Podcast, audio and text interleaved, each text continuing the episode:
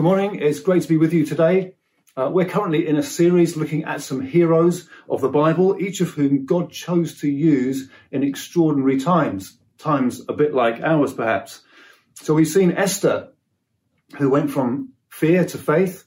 We've seen Joseph, who went from isolation to influence. And today we're going to see Moses, who moved from weakness into strength by God's great help with him.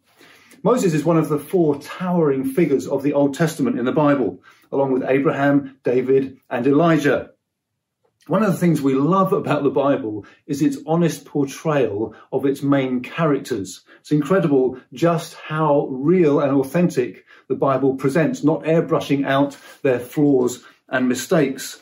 I was reading just last week about Peter in the New Testament, who is with Jesus as Jesus is being tried and taken away ultimately for execution on the cross. And, and Peter uh, denies Jesus and betrays him three times in very quick succession. And it's absolutely amazing how all four gospels give that account. They don't airbrush out Peter's failings at all. And that's true for Moses as well. We get a very real impression of Moses from the Bible's account. And I think there's a bit of all of us in Moses. I find him to be like a, a fascinating paradox. There's, there's good in there and there's bad in there. There's positive in there. There's negative in there. There's faith and there's fear and there's weakness and there's strength. And I think you'd agree that that's true of all of us too. So we see Moses becoming this massive heroic figure in the Bible as he leads the nation of Israel out of captivity in Egypt. And yet Years earlier, we read of him murdering an Egyptian. He also rises to prominence, of course, in his role as deliverer of this nation, but only after 40 years hidden away shepherding in the wilderness. We find him boldly going to the king, and yet only a little bit earlier he was afraid to speak a word to Pharaoh. Amazing paradoxes. I think there's a sense each of us is a bit like that. It's part of what it means to be a human being. We're a complex, sometimes painful mixture of like amazing generosity and horrible selfishness, of energy and apathy, of resilience and vulnerability, and of weakness and of strength. I wonder perhaps at the moment whether you are feeling particularly weak, anxious, vulnerable, and just not in control of things like you once were. Well, this story will speak to us and help us and encourage us. You see, there's good news here because what God does so well and so frequently is that he turns weakness into strength, using people's weakness, in fact, to display his strength in them, which is what he does with Moses. So let's quickly shoot through the story of Moses as we have it in the Bible. Moses famously escapes uh, Pharaoh's judgment that all newborn Israelite boys should be drowned in the Nile. And he then gains a very privileged upbringing in the royal palace in Egypt, such that we read this he became educated in all the wisdom of the Egyptians, powerful in speech and action. And then many years go by, and aged 40, he killed an Egyptian who was attacking an Israelite. And the Bible doesn't condone his doing of that, but it's making the point that Moses is siding with God's downtrodden people in slavery. Despite all his privileges in the royal palace, he's saying, No, I'm an Israelite. I'm one of God's people. Anyway, Moses has to flee hundreds of miles away to a land called Midian where he becomes a shepherd and lives in isolation and nothingness, obscurity for many, many years. And then 40 years passes, we're told. 40 years. That's a long time by anyone's standards. 40 years ago, I was 13. This picture you're seeing is of me when I was 14. That's a long time. A lot has happened in those last 40 years. If I'd fled as a murderer into the wilderness and been there for 40 years, I think I would have concluded that that was the end for me that my big mistake all those years earlier meant that I would just stay in obscurity and pretty much uselessness through what I'd done. But here's what I wonder I wonder if being a no one, if waiting for such a long time, being humbled to such a great degree, was the very long turning point for Moses and became the reason that God could work in him and turn his weakness into strength. You see, in his own strength, Moses was actually very weak and flawed. But in his own weakness, God was very strong in him. And there's a verse in the New Testament recounting part of the story of Moses that's really important here. So, commenting on Moses killing the Egyptian, Acts chapter 7, verse 25 says this Moses thought that his own people would realize that God was using him to rescue them, but they did not. He knew, Moses knew he had a part to play in God's purposes for his people, but he thought that by his own actions, in his own strength, people would recognize him as God's answer to the situation. And then now, 40 years after having fled, 40 years as a shepherd in the wilderness, God comes and speaks to Moses famously in the burning bush. And Moses is not so self assured now. He's lost all that bravado. He's lost, I'm the answer to God's people's problems. And here's what God says to him in that moment. Exodus chapter 3, verse 10, God says this Go, I am sending you to Pharaoh to bring my people, the Israelites, out of Egypt. To which Moses, because he's lost all his bravado, to which Moses objects five times in quick succession, despite he's hearing God's voice, despite God's great reassurances, despite even some miraculous signs that God gives to Moses to reassure him. And Moses says these things Who am I that I should go to Pharaoh and bring the Israelites out of Egypt? And then he says a little bit later, Suppose I go to the Israelites, who shall I say has sent me? Number three, he says, what if they do not believe me or listen to me and say, The Lord didn't appear to you? Then he says this Pardon your servant, Lord. I have never been eloquent, neither in the past, nor since you've spoken to your servant. I am slow of speech and of tongue. And then the fifth one, which makes me laugh, the fifth one, it's like he's, he's given all his best excuses. Uh, God has come back to him each time with answers of why he should still go, why God will be with him. And Moses ends up, number five, saying this Pardon your servant, Lord. Please send someone else. Just send someone else. I don't really care who it is. Just send them. It's a doomed mission. I do not want to go. now, in the end, Moses does go. But he's lost his self strength. And perhaps is now in a position where God can be seen to be strong through Moses rather than Moses trying to be strong for God himself.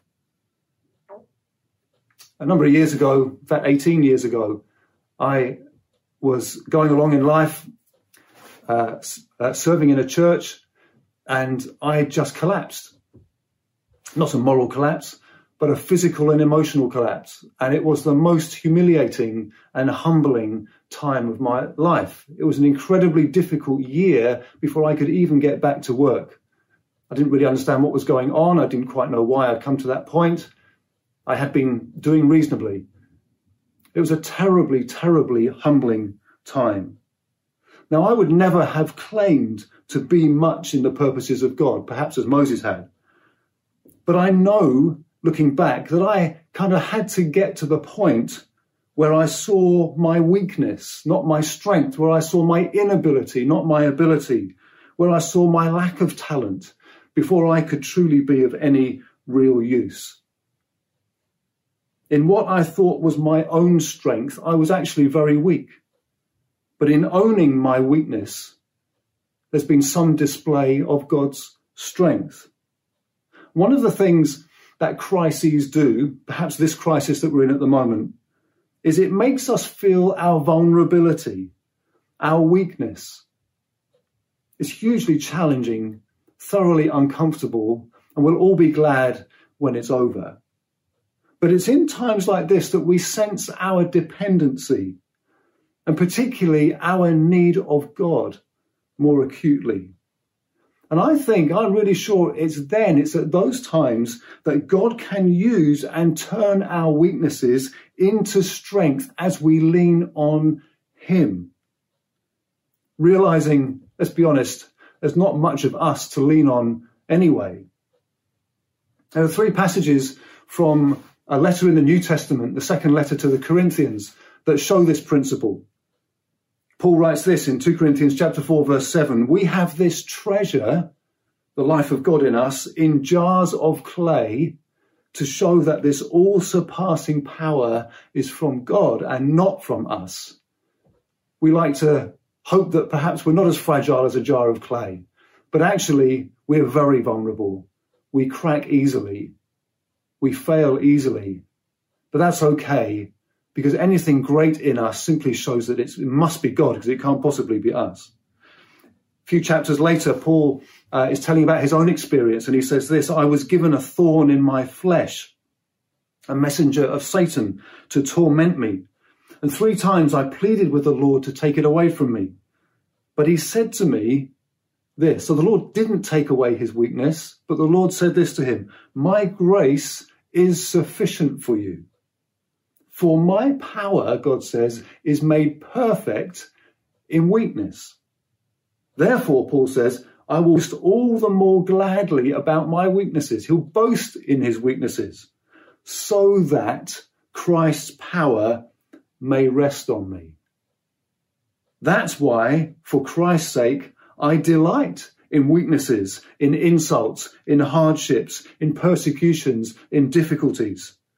For when I am weak, then I am strong. And then in, in the very next chapter, 2 Corinthians 13, verse 4, most profoundly, Paul says this To be sure, he, Jesus, was crucified in weakness. We know that the Christian faith is for those who know they are weak and need God. And even our Saviour, in his moment of delivering us, wasn't riding through in triumph on a horse with chariot and soldiers in those days. He was in thorough weakness, dying humiliated alone on a cross for us. Let me encourage you.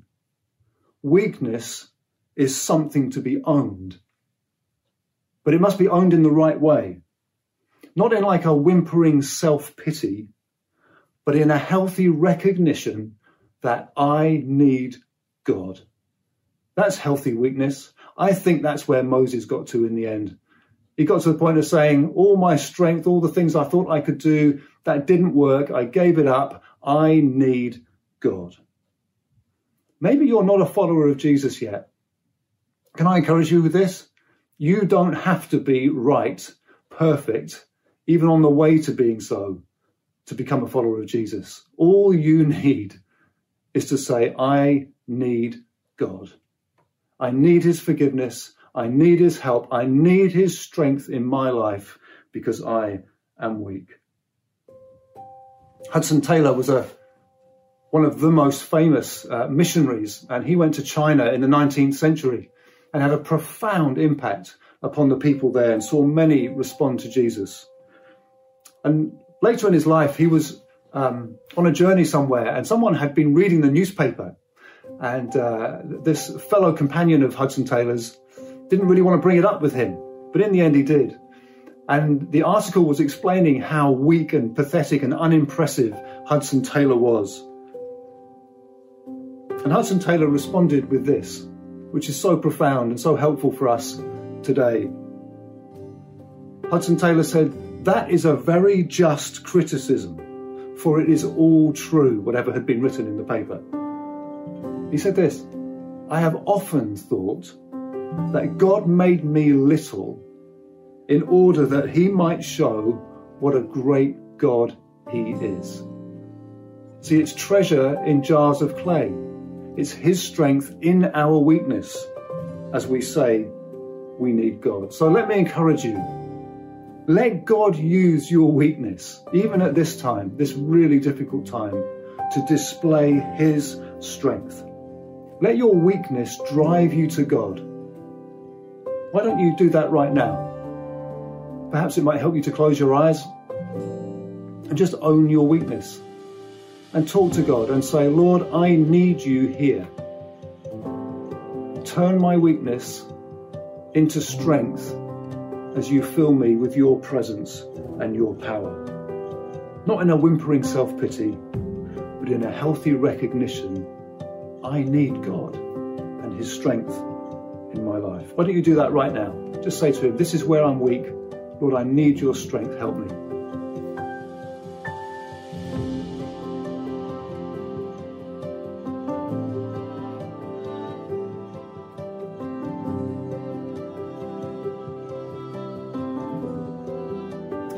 Father, we thank you so much for the example of Moses.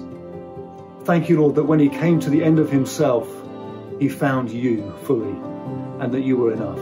We pray for strength, God's strength, in these days, in our various circumstances, as we say, We need you, Lord.